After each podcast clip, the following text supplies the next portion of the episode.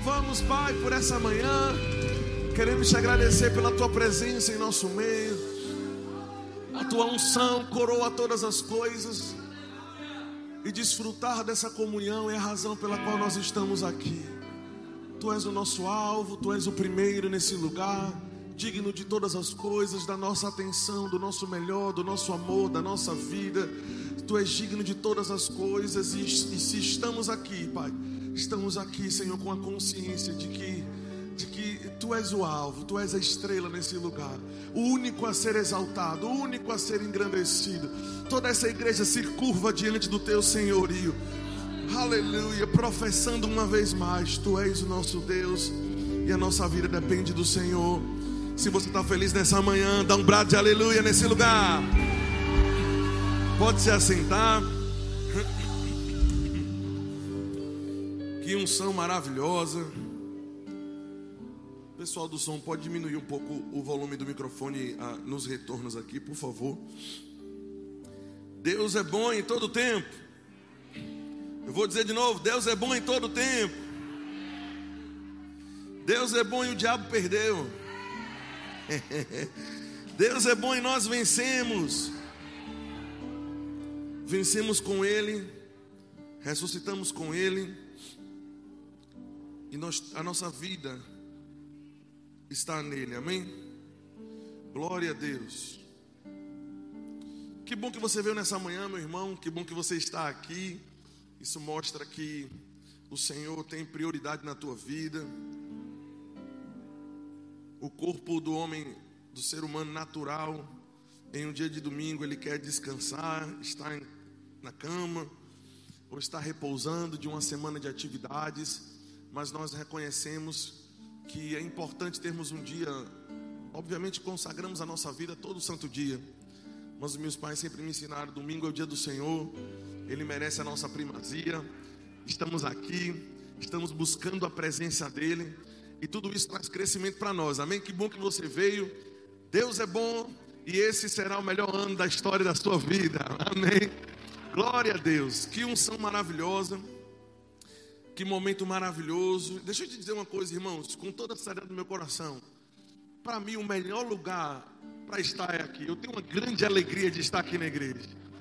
Grande, mas grande alegria. Ficamos com expectativa dos cultos chegarem, para nós estarmos juntos. E como o apóstolo Paulo falou em Romanos capítulo 1, que possamos compartilhar de dons espirituais, a fim de que sejamos confirmados, amém?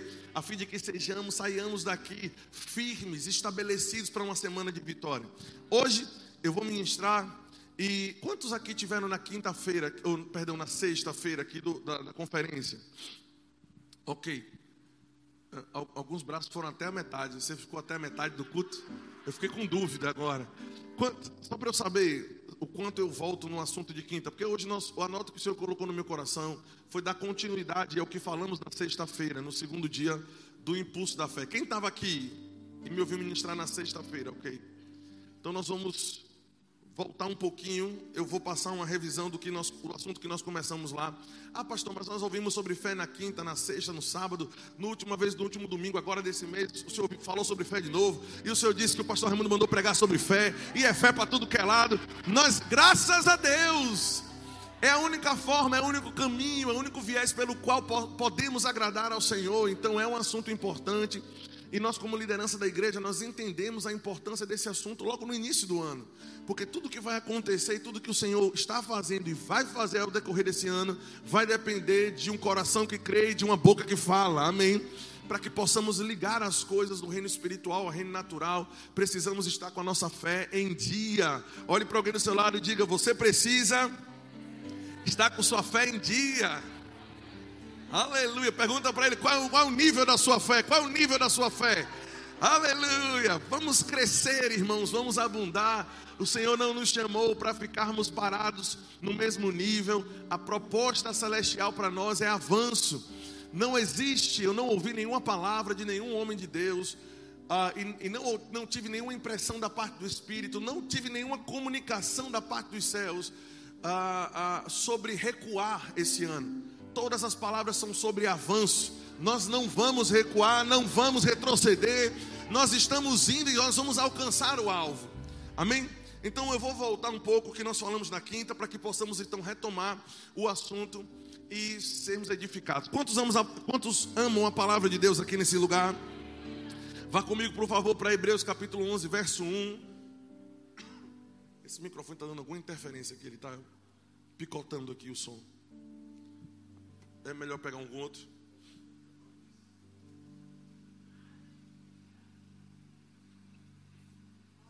O senhor que manda, meu patrão.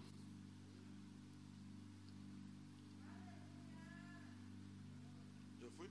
Ei, ei, som. Isso. O som de cá está melhor, mas o de cá está cortando. E o que é que faço? Aleluia. Vai esse mesmo, vamos esse mesmo, para não ficar cortando. Aleluia. Glória a Deus.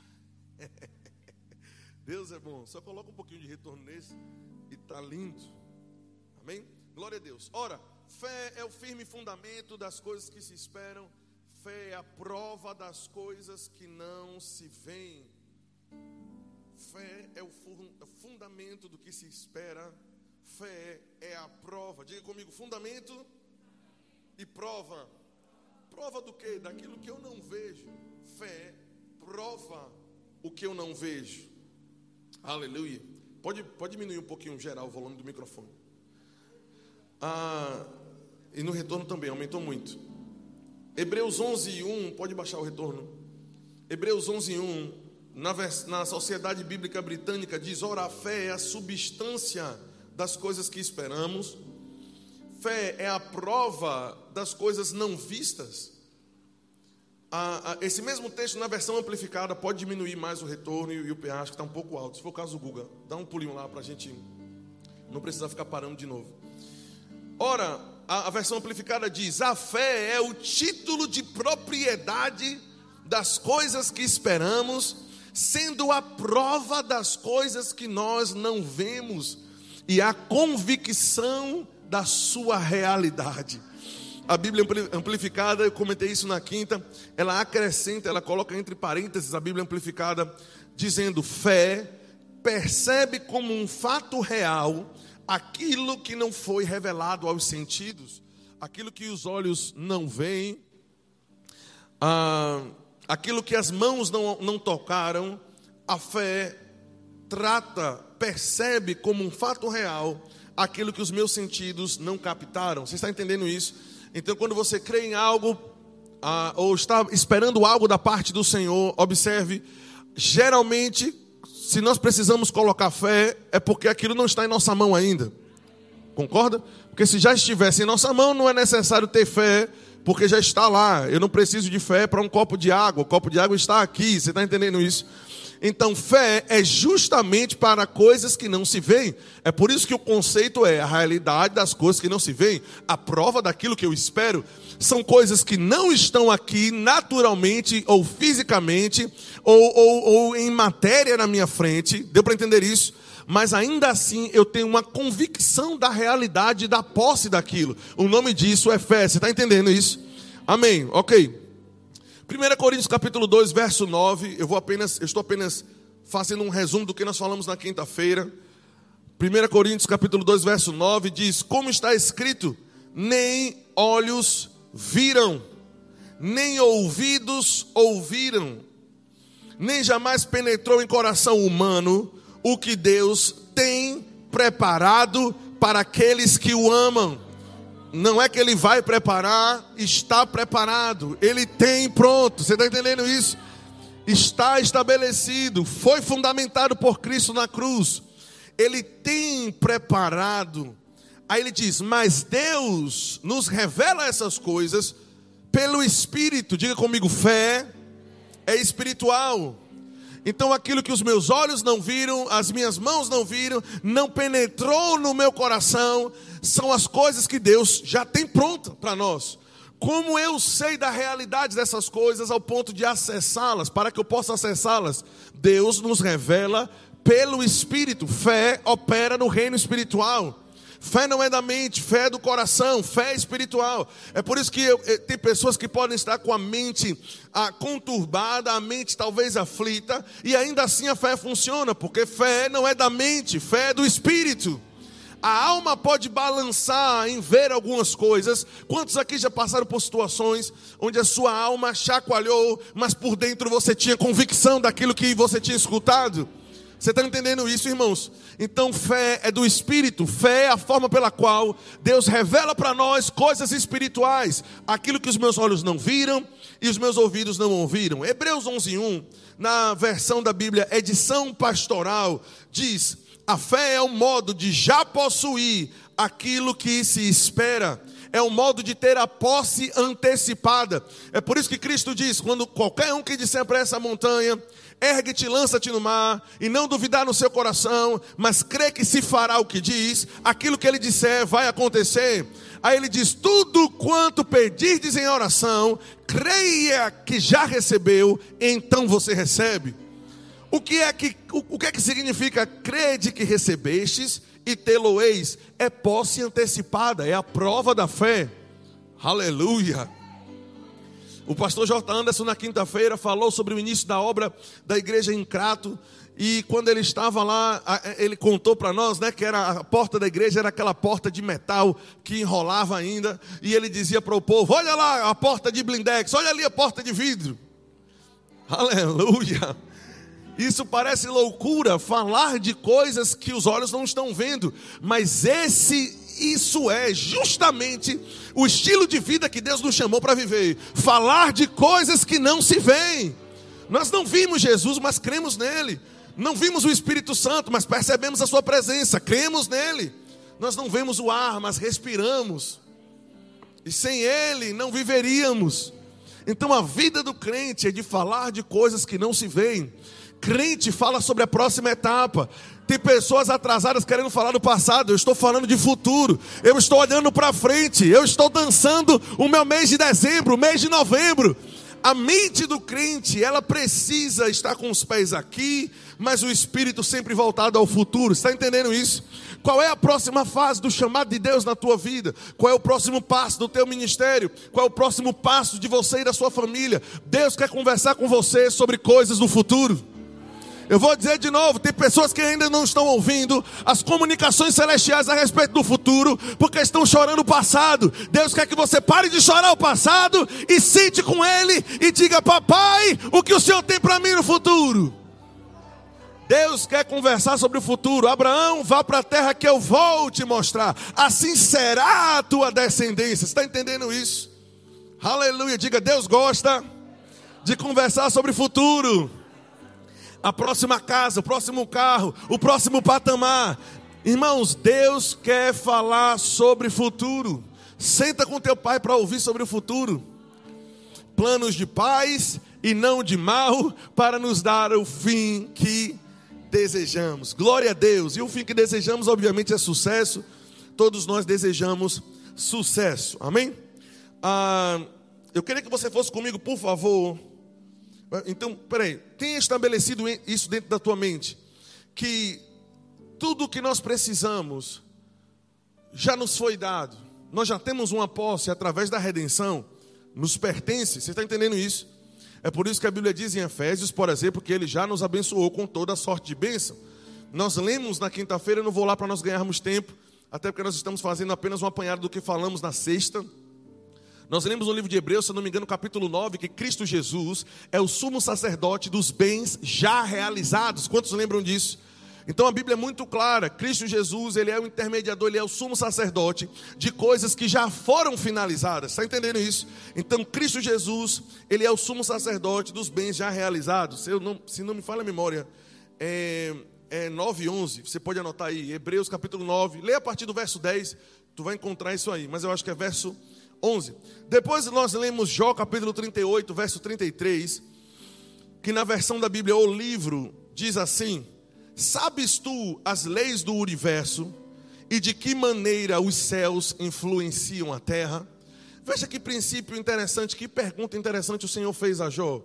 Jó, você sabe a forma pela qual o mundo espiritual influencia a terra? Você sabe como é que as coisas na terra são transformadas a partir do reino do Espírito?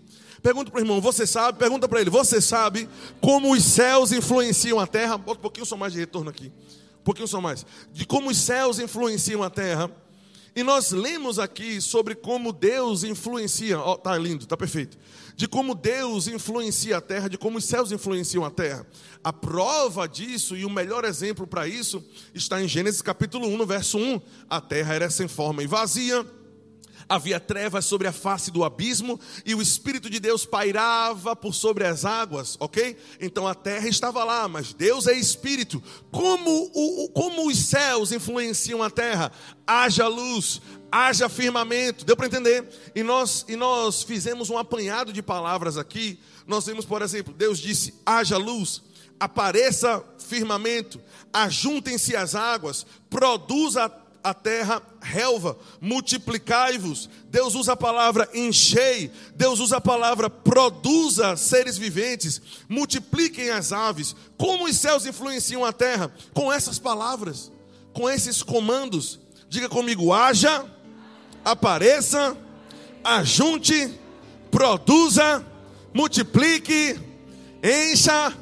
Você está entendendo isso? Encha a sua conta bancária, multiplique os seus bens, multiplique a sua saúde, produza amor. Eu preciso andar em amor, produza. Os céus influenciam a terra por meio das palavras. A versão Hebreus capítulo 1, no verso 3, fala sobre o Filho, falando sobre Jesus. Ele é o resplendor da glória de Deus, a expressão exata do seu ser, sustentando todas as coisas pela palavra do seu poder. Esse versículo que eu acabei de citar, se eu não me engano, na Almeida Revista é atualizada, ele na versão TLB, essa versão TLB da Bíblia, coloca dessa forma: ele diz, o Filho regula o universo através da poderosa força dos seus comandos. Se você tiver um aplicativo que tem a versão TLB, você vai ver isso comigo aí. Cristo regula o universo, organiza todo o universo através do que? Da poderosa força dos comandos que ele dá. Amém. Tem um versículo que meus pais sempre repetiam para mim quando eu estava na carne e meus pais desde adolescente diziam: a Bíblia diz que nós devemos ser imitadores de Deus. Como é que Deus faria? Como é que Jesus faria? Então eu, eu, eu, cresci ouvindo meu pai dizer: seja imitador de Deus, ande como ele andou, faça o que ele fez. Você está entendendo isso? Em todos os aspectos. Deixa eu te fazer pensar em algo e nós vamos seguir para o, para o detalhe que eu quero acrescentar hoje aqui. Embora, obviamente, mesmo repetindo ah, o que eu falei na sexta-feira, para nós é segurança e eu já não tenho mais problema de pregar as mesmas coisas, amém? Até porque eu já sei que você é como eu, eu não pego tudo de uma vez só. Amém? Se você já tiver glorificado, me explique como é que você ouve uma vez e já anda na plenitude daquilo. Eu quero saber esse segredo. Mas eu ainda preciso de repetição. Toda semana eu tenho que sentar novamente, pedir ao Senhor que me esclareça, que abra novas áreas do meu entendimento para que eu possa andar em novos níveis. Ah, eu ia falar o que? Quem está prestando atenção? Gente, eu fiquei frustrado agora. Ninguém sabe o que, é que eu ia dizer. Talvez você diga assim, pastor, você que está pregando esqueceu, né?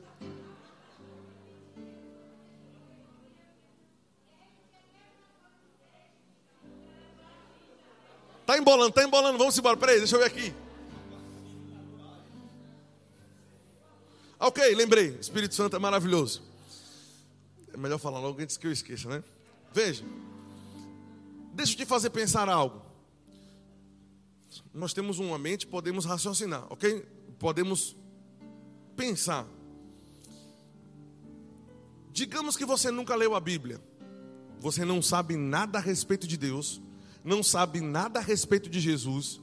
Digamos que o seu HD está limpo, limpo entenda, está, está, está sem nenhuma informação sobre cristianismo, sobre Bíblia, você não sabe nada.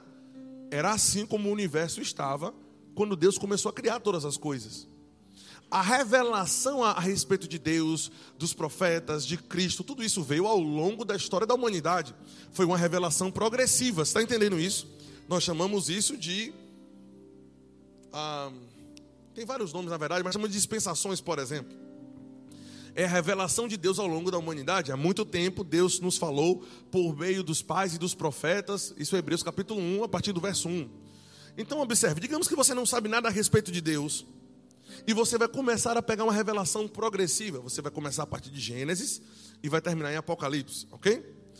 E aí aparece Deus, que você não sabe quem é, fazendo justamente o que está escrito em Gênesis capítulo 1. Você está observando e está lá Deus, haja luz, haja firmamento, multiplique todas as coisas, encha a terra. E você está como uma terceira pessoa observando aquilo, e aquela é a primeira informação que você tem a respeito de Deus. Está entendendo isso? Você não sabe nada a respeito dele. O que você falaria com essa primeira a respeito de Deus, com essa primeira porção de revelação que a Bíblia nos dá? Apenas a primeira. Se eu te perguntasse quem é Deus, o que Deus é, Aí talvez você diria, pastor, não, é, eu aprendi que Deus é amor. A revelação de que Deus é amor e é verdade vai vir ainda. Está entendendo isso? Eu estou falando sobre o que você tem apenas aqui no começo. Sabe o que, é que nós conseguimos extrair no início? Duas coisas. Deus é um Deus que cria, porque é o que Ele está fazendo. E Deus é um Deus que cria falando, porque a fala é a ferramenta que Ele usou para criar. Oh, aleluia! Então a humanidade, o mundo, só tem essa forma, só tem esse acervo de informação a respeito de Deus aqui, nesse primeiro momento. Está entendendo? E dentro desse primeiro momento, aonde Deus apenas revelou que Ele é um Deus que cria, que cria falando, Deus vem lá, multiplique, encha, faça. Deus é um Deus que cria e cria falando. Deus é um Deus que cria e cria falando. E aí vem verso 1, verso 2, verso 3, verso 4, 23, 24, 25. Até aqui nós temos Deus cria e cria falando. 26 ele diz: façamos o homem exatamente como nós, que ele seja a nossa imagem e semelhança. Vocês conseguiram pegar onde eu estou querendo chegar? Existe uma versão da Bíblia que ele diz, que diz assim: façamos o homem a minha imagem, a nossa imagem, e que ele opere como nós operamos. Uau, pelo amor de Deus! Eu quando vi isso a primeira vez, não sei você, eu fiquei todo arrepiado, meu irmão. Porque o homem então foi criado à imagem e semelhança de Deus, em que sentido até aqui? No sentido de ter capacidade criativa e de criar falando. Uau, aleluia! Isso é extraordinário, irmãos. Então fomos criados à imagem e semelhança de Deus, por exemplo, no, no, sentido de ser um espírito, é óbvio, não há dúvida a respeito disso. Eu estou te falando que até aqui, a única informação que nós temos a respeito de Deus é que Ele cria e cria com a boca.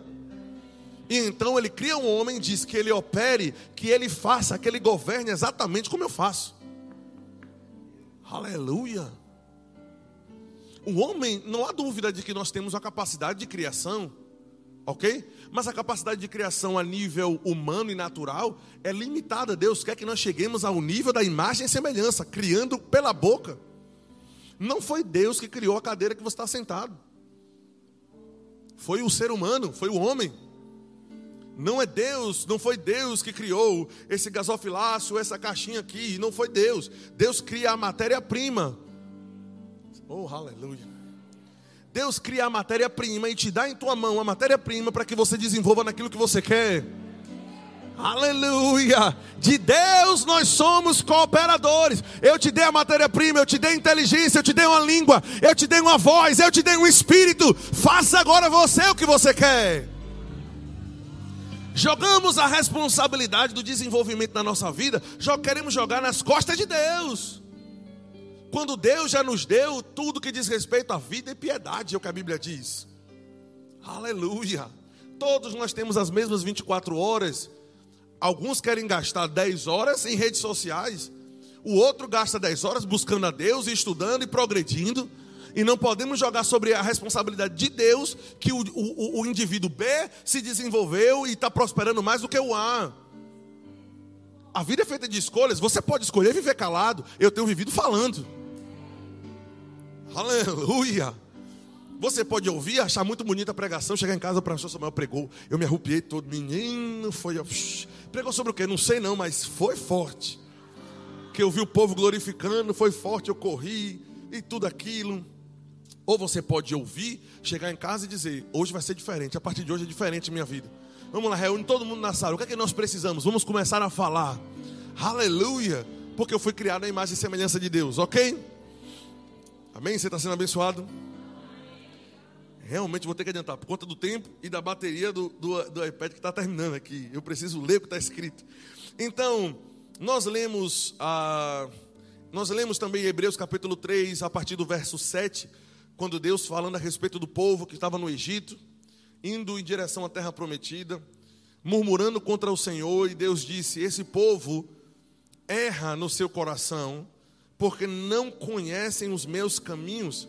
Essa palavra caminhos aqui no original é a palavra modos, que significa modo de operação. Tem versões da Bíblia que trazem já a tradução correta. Esse povo está errando porque não sabe como eu opero, não sabe como eu faço as coisas. E aí nós lemos também em Isaías 46, 9. Se você está anotando, eu estou fazendo isso aqui para quem não esteve na sexta. Isaías 46, a partir do verso 9. E Isaías 42, a partir do verso 8. Quando Deus diz, por exemplo, tudo o que declarei se realizou, e agora vou declarar novamente darei um grande brado e sujeitarei os meus adversários. Você está entendendo isso?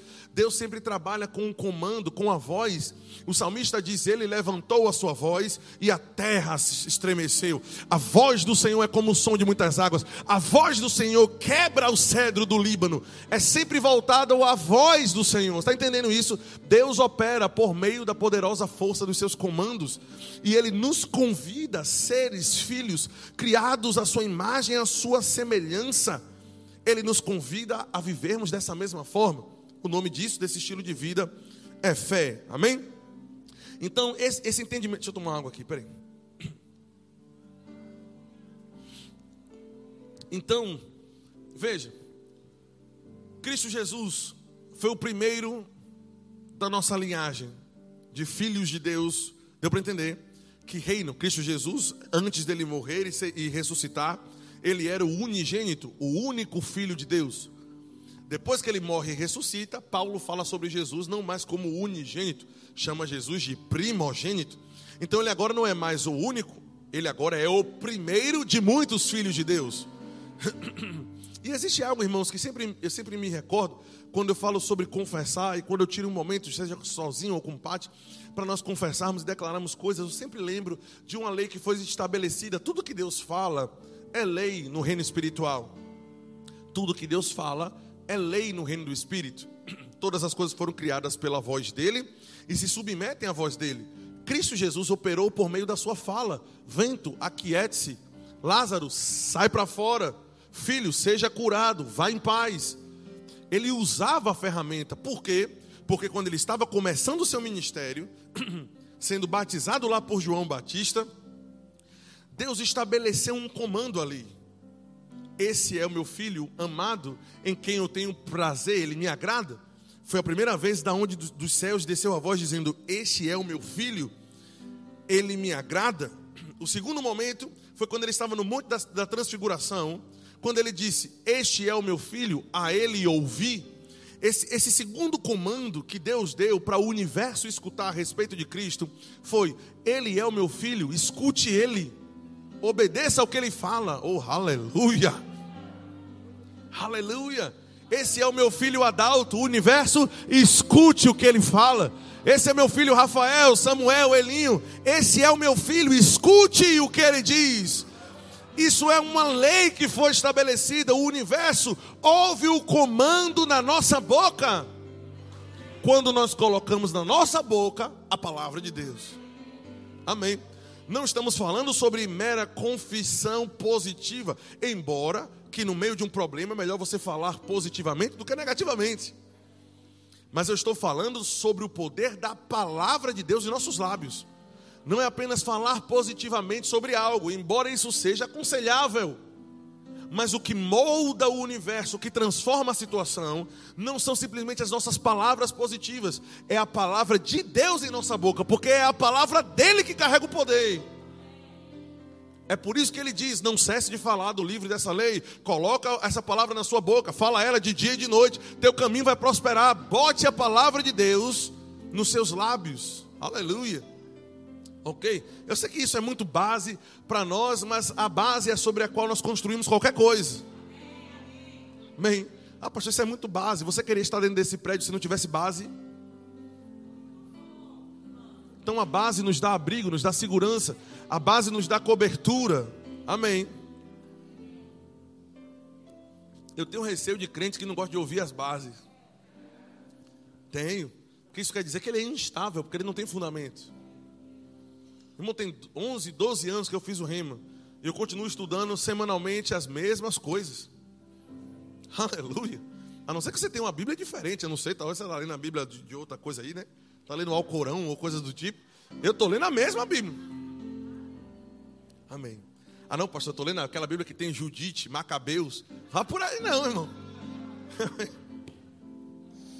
Amém. Apenas para descontrair, estou achando vocês estavam meio sérios assim. Mas estão recebendo, eu sei disso. Nós somos uma igreja que recebe a palavra com muita facilidade, graças a Deus. Então falamos que as nossas confissões, a nossa voz também faz ligação entre os céus e a terra.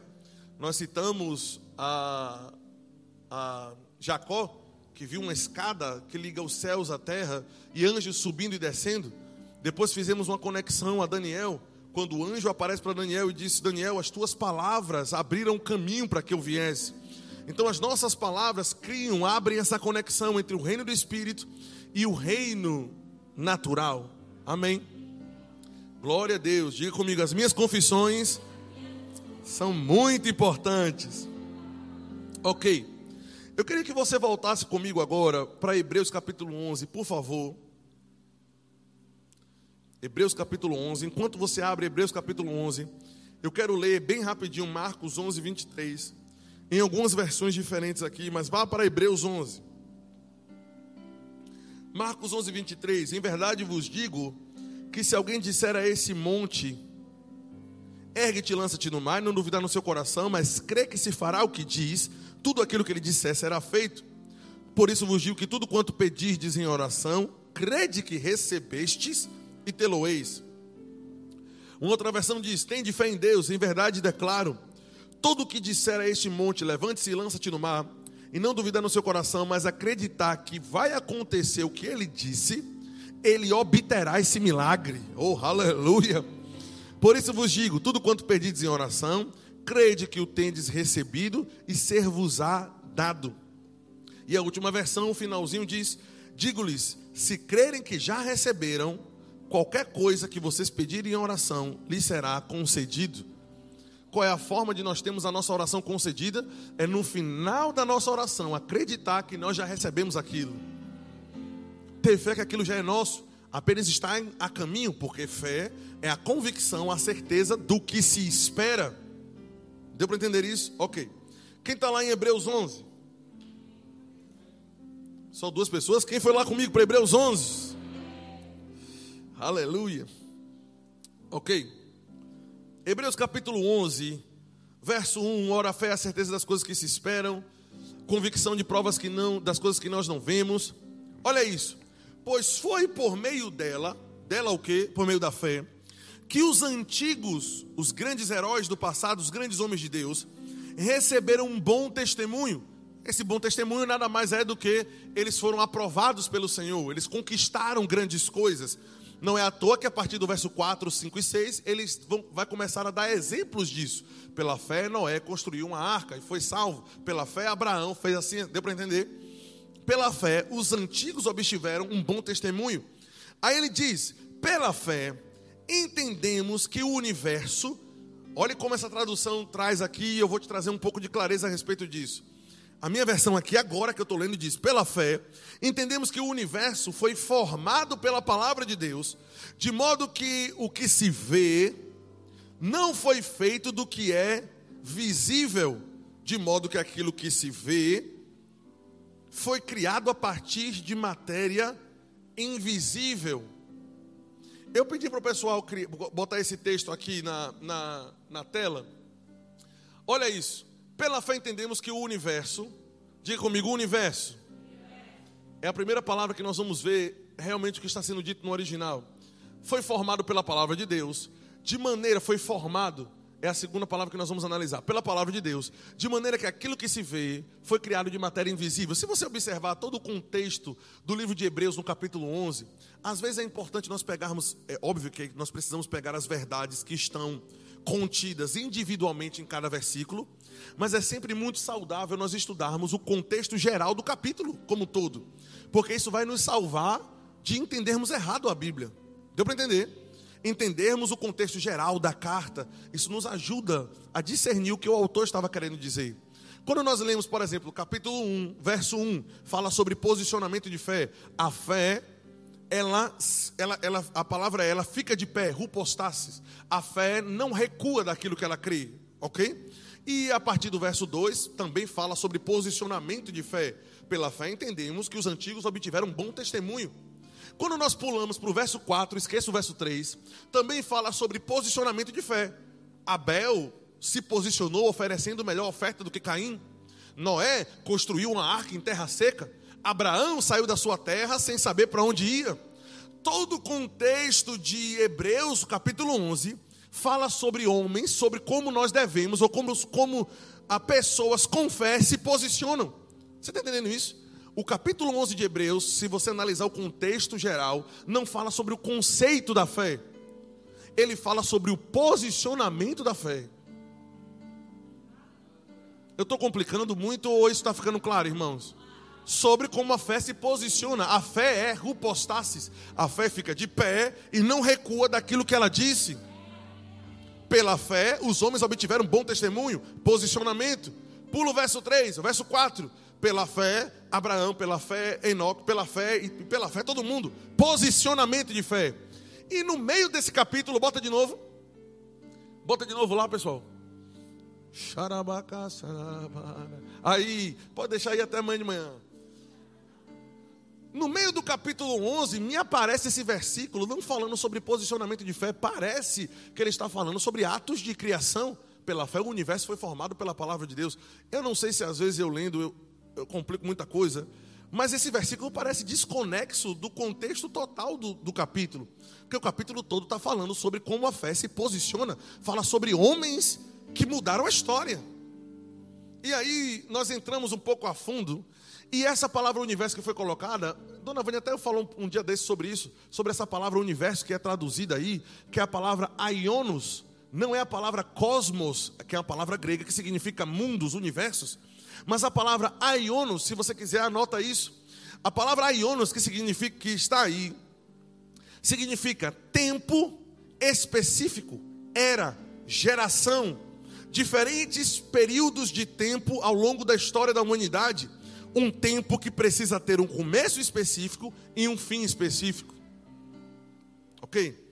Então, aionos, que é a palavra que aparece aí, é uma palavra que, por exemplo, é usada para falar sobre ano, porque ano tem um começo específico e um fim específico, e está inserido na história da humanidade. A palavra ionos também pode ser traduzida no Novo Testamento como década, porque década, embora seja maior do que ano, tem um começo específico e um fim específico. Vocês estão entendendo isso, gente? Então, a ionos significa um tempo na história da humanidade que começa e finaliza, seja século, seja milênio, seja o tempo de vida de um ser humano. Ok? Não é a palavra cosmos que aparece. Ok. E a segunda palavra o universo, pela fé entendemos que o universo aions foi formado, nós temos aqui a palavra cartatizo.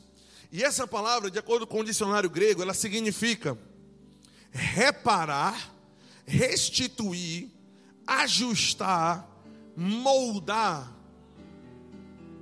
Uau! Eu, eu, eu, eu viajo fazer isso aqui que eu estou fazendo com você. Observe.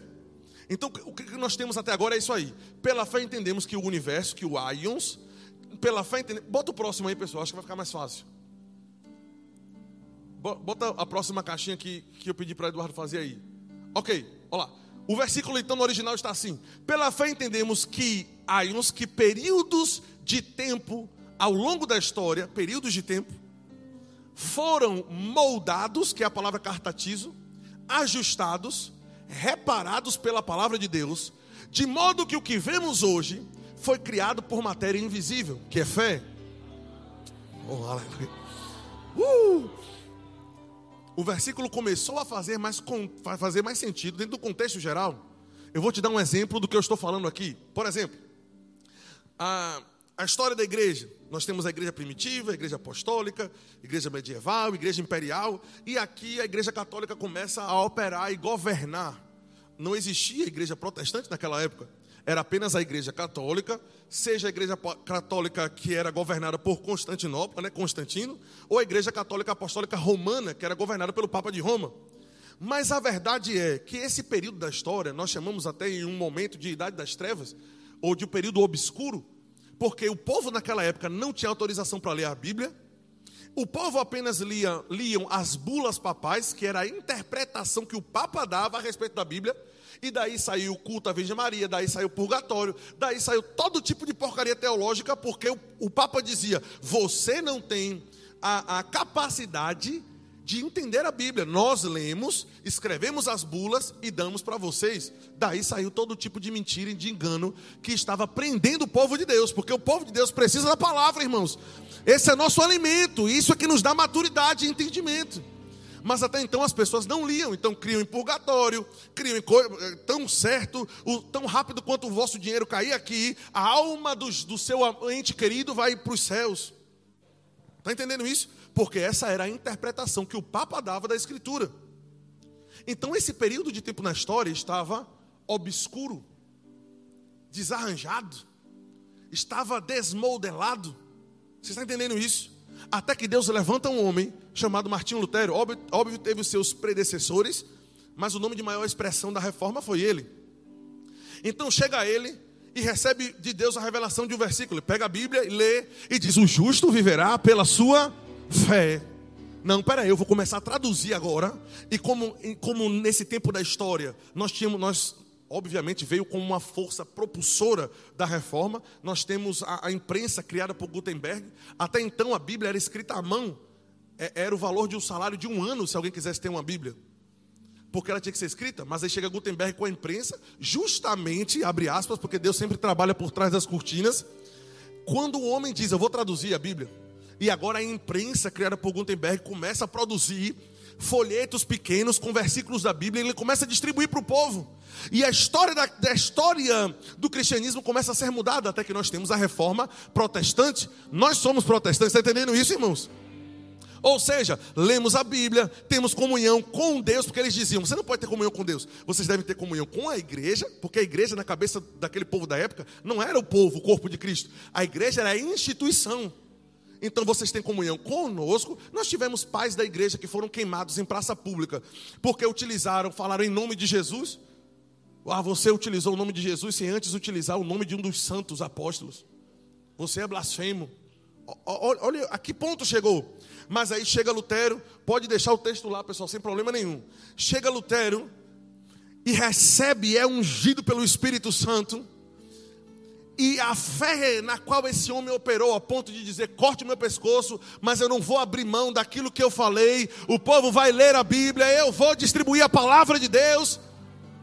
Então, presta atenção: pela fé, esse período de tempo, que teve um início e um fim definido, está entendendo isso? Foi formado, ajustado, moldado, recolocado nos trilhos novamente, pela palavra de Deus de modo que aquilo que vemos hoje, o que vemos hoje, a gente aqui, cada um com a Bíblia na mão, isso que nós vemos hoje aqui, não foi criado por homem, não foi criado pela fé, meu irmão. Foi criado de matéria invisível, de modo que aquilo que nós vemos hoje foi criado de algo que não se vê, foi criado pela convicção que o homem teve de um comando que recebeu da parte de Deus. Uau! E aí agora o texto se encaixa dentro do contexto de Hebreus capítulo 11. Voltamos ao, ao entendimento de que o texto está falando sobre posicionamento de fé. Por exemplo, há alguns, an alguns anos atrás, e aí se você comparar ao longo da história, o período de tempo foi curto, mas ninguém orava em outras línguas, a igreja estava fria, ok? E aí Deus levanta um homem, William Seymour, e nós temos, que é o avivamento da, da rua Azusa, e daquele fogo que caiu naquela rua ali, qualquer denominação que se chame, auto-intitule de pentecostal, teve a sua raiz nesse avivamento, porque Deus pegou esse homem, encheu ele do Espírito, e daquela casa, por exemplo, as Assembleias de Deus, que foi a primeira denominação pentecostal, como é que eles denominam pentecostalismo? Pessoas que acreditam que o batismo com o Espírito Santo a evidência do batismo com o Espírito Santo é o falar em outras línguas. Basicamente é isso. Existem outras ramificações de entendimento, mas basicamente é isso.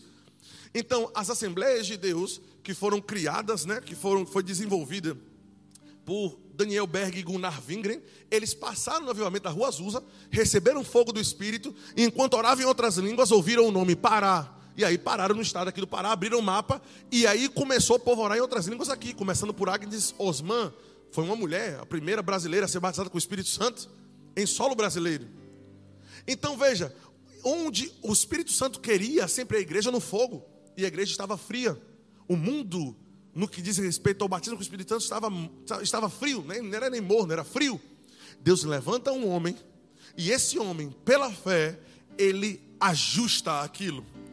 Ele coloca, ele repara aquilo, de modo que o que vemos hoje, todo mundo aqui orando no Espírito Santo, foi criado pela fé, irmãos.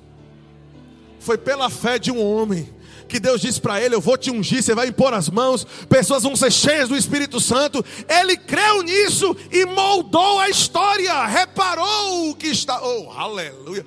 Eu não sei se você entendeu aonde eu quero chegar. Eu estou querendo te dizer que a sua família, a sua casa, o seu casamento, a sua história, a sua história de vida nessa nação, você pode mudar a história pela matéria invisível chamada fé, irmão.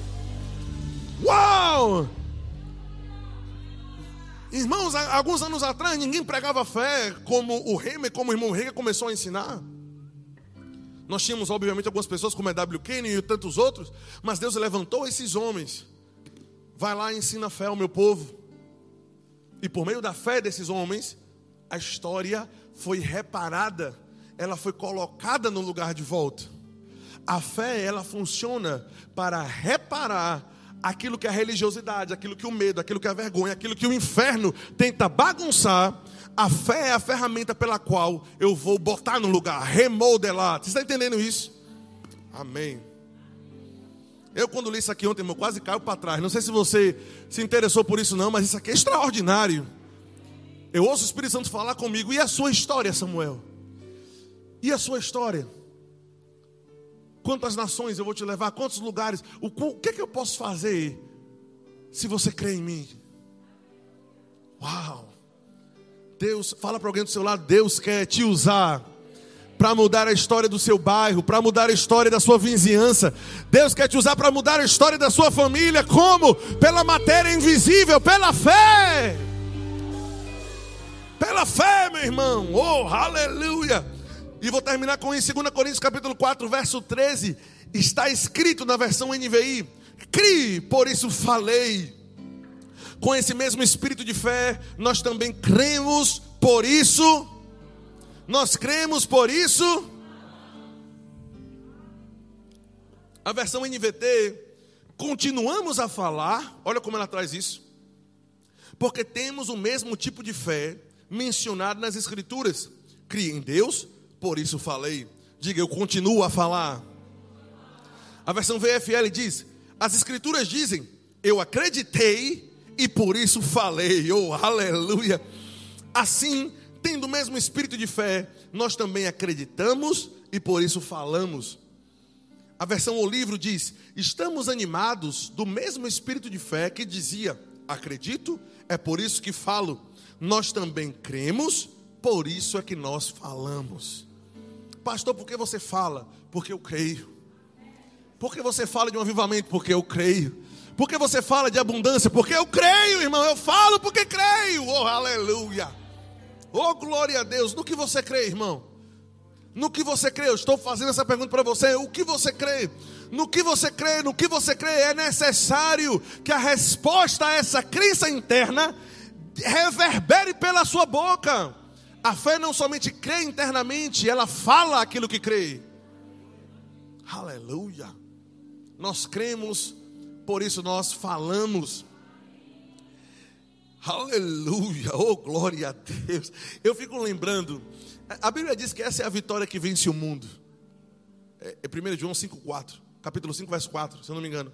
Esta é a vitória que vence o mundo. Todo que é nascido de Deus vence o mundo. E essa é a vitória que vence o mundo, a nossa fé.